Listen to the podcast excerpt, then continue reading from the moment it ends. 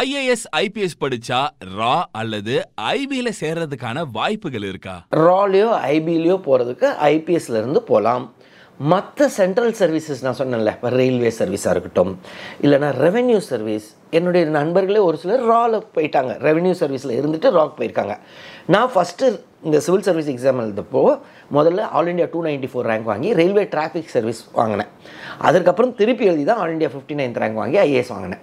அப்போது இந்த railway traffic சர்வீஸில் இருக்கும்போது ராலேருந்து ஒரு லெட்டர் வந்துச்சு. வேணும்னா அதுக்கப்புறம் அவங்க இன்டர்வியூ பண்ணி எடுப்பாங்க.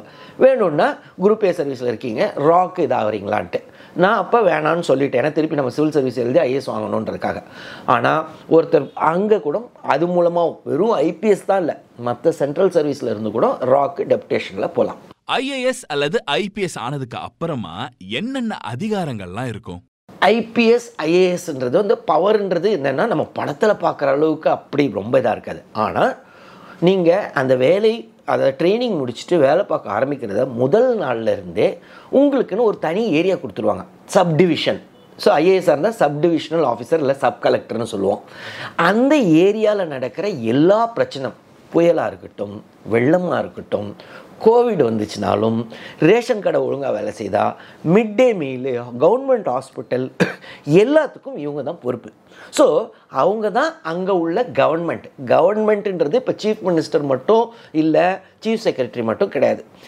அந்த கவர்மெண்ட்டோடைய ரெப்ரசன்டேட்டிவ் தான் இந்த சப் கலெக்டர் அதே மாதிரி தான் எஸ்டிபிஓன்னுவாங்க sub divisional police officer IPS வாங்கினவங்க எடுத்த உடனே எஸ்டிபிஓ ஆயிடுவாங்க.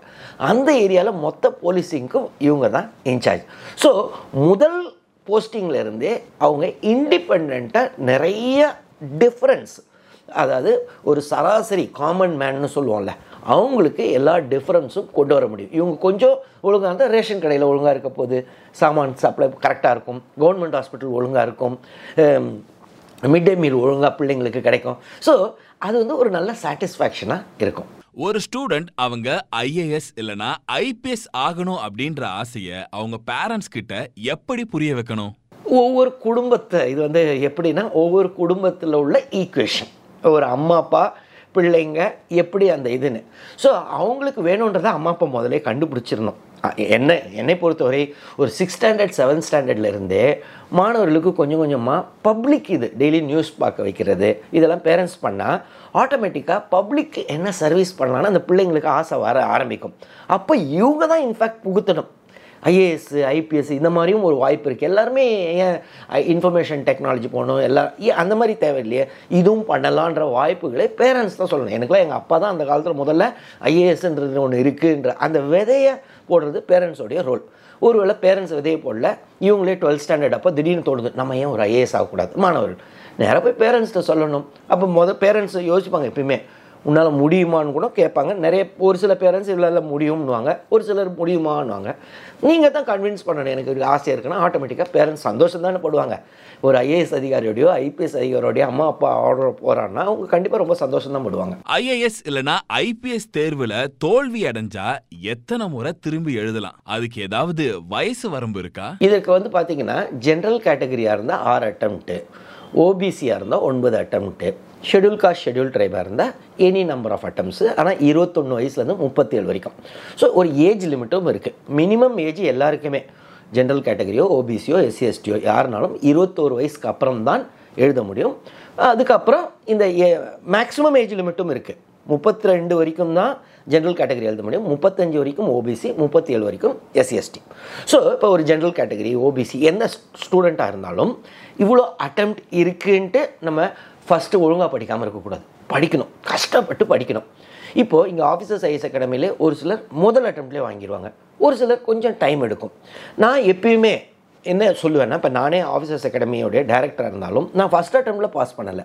ஆனால் இங்கே அசோசியேட் டைரக்டர் இருக்கார் ரங்கராஜன். அவர் பார்த்தீங்கன்னா first அட்டம்ப்டில் all India forty six rank so ஒவ்வொருத்தருக்கும் ஒரு டைம் எடுக்கும். நம்ம மாணவர்கள் ப்ரிப்பேர் பண்ணும்போது ஒரு வேளை ஃபஸ்ட் அட்டம்ப்ட்லையோ செகண்ட் அட்டம்ப்ட்லையோ வரலன்னா விட்டுறக்கூடாது. இப்போது ஒரு டிகிரி வாங்கணும்னு வைங்களேன். டிகிரி ஒரு இன்ஜினியரிங் ஆகிறீங்க இன்ஜினியரிங் படிக்கிறீங்க. நாலு வருஷம் தேவைப்படுதா? மெடிக்கல் சயின்ஸ் படிக்கிறீங்க. அதாவது டாக்டர் எம்பிபிஎஸ் அஞ்சரை வருஷம் ஆகுது. சரி நீங்கள் அஞ்சரை வருஷம் முடிச்சிட்டீங்க எம்பிபிஎஸ் முடித்த உடனே நீங்கள் பெரிய உடனே போய் ஆப்ரேஷன் தேட்டரில் போய் சர்ஜரி பண்ண போகிறீங்களா உங்களை என்ன சொல்லுவாங்க? அங்கே உள்ள நர்ஸுக்கு கூட உங்களோட ஜாஸ்தி தான் தெரியும். அஞ்சரை வருஷம் முடித்தாலும் நீங்கள் ஒரு கத்துக்குட்டி டாக்டர் தான். திருப்பி பிஜி வேறு பண்ணணும். இன்ஜினியரிங் முடிக்கிறீங்க நாலு வருஷம். உடனே நீங்கள் போயிட்டு பெரிய பெரிய டிசைன் கார் டிசைன்லாம் பண்ண போகிறீங்களா கிடையாது. அதுக்கப்புறம் சில வருடங்கள் எடுக்கும். ஸோ ஒரு நாலு வருஷம் நீங்கள் இன்வெஸ்ட் பண்ண இன்ஜினியரிங்கோ அஞ்சரை வருஷம் இன்வெஸ்ட் பண்ண எம்பிபிஎஸ்ஸோ முடித்தாலும் உடனடியாக உங்களுக்கு ஒன்றுமே கிடைக்க போகிறதில்ல ஆனால் இதை பொறுத்த வரைக்கும் சிவில் சர்வீஸை பொறுத்த வரைக்கும் ஒரு வருடமோ ரெண்டு வருடமோ மூணு வருடமோ முடித்த உடனே நீங்கள் ஒரு சப் கலெக்டரு ஒரு எஸ்டிபிஓ அவ்வளோ பவர் கொடுத்துட்றாங்க. அப்படி இருக்கும்போது நீங்கள் யோசிக்கக்கூடாது. ஒரு டிகிரிக்கே நாலு வருஷம் எடுக்குதுல்ல. அப்போ ஏன்? இதுக்கு ஒரு ஒரு இந்த அட்டம்லன்னா அடுத்த அட்டம்ல பாஸ் பண்ணிடுவோம். பண்ணிட்டா மொத்த பவர் முதல் நாள்லேருந்து கவர்மெண்ட் சம்பளம் வேலை தர போகிறாங்கல்ல அது இல்லாமல் அவ்வளோ பவர் இருக்குல்ல. ஸோ அதை யோசித்து தோல்வியை கண்டு கஷ்டப்படாமல் மீண்டும் முயற்சி பண்ணால் கிடச்சிடும். ஐஏஎஸ் அல்லது ஐபிஎஸ் பொறுத்த வரைக்கும் ரொம்ப கம்மியான ரோல் மாடல்ஸ் மட்டுமே இருக்காங்களே. ஏன்? சி சிவில்ஸ் இது வந்து ஒவ்வொருத்தர் அவங்க இருக்கிற சூழலுங்க. குறிப்பாக கிராமத்தில் இருக்கிறவங்களெல்லாம் பார்த்தீங்கன்னா அவங்களில் நிறைய பேருக்கு சிவில் சர்வெண்ட் ஆகணும்னு அதாவது ஐஏஎஸ் அதிகாரி ஐபிஎஸ் அதிகாரி ஆகணும்னு ஆசை இருக்கும்.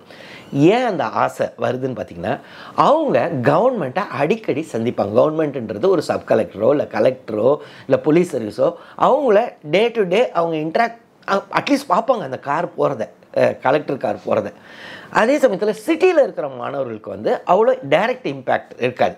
ஸோ ரூரலில் தான் நிறைய பேருக்கு ஆசை உண்டு. சிட்டியில் ஒரு சிலர் தான் அவங்க பேரண்ட்ஸை பார்த்தோ இல்லை வேறு ஏதோ படங்கள் பார்த்தோ ஒரு சிலருக்கு அந்த ஆசை வரும். ஸோ இந்த சிவில் சர்வீஸ் ஆசையை பொறுத்த வரைக்கும் மற்றவங்களுக்காக நீங்கள் என்றைக்குமே இந்த பரீட்சை எழுதக்கூடாதுங்க. உங்களுக்கு தேவையா? ஏன்னா இது ஒரு வருஷம் எடுக்கலாம் ரெண்டு வருஷம் எடுக்கலாம் மூணு வருஷம் எடுக்கலாம்.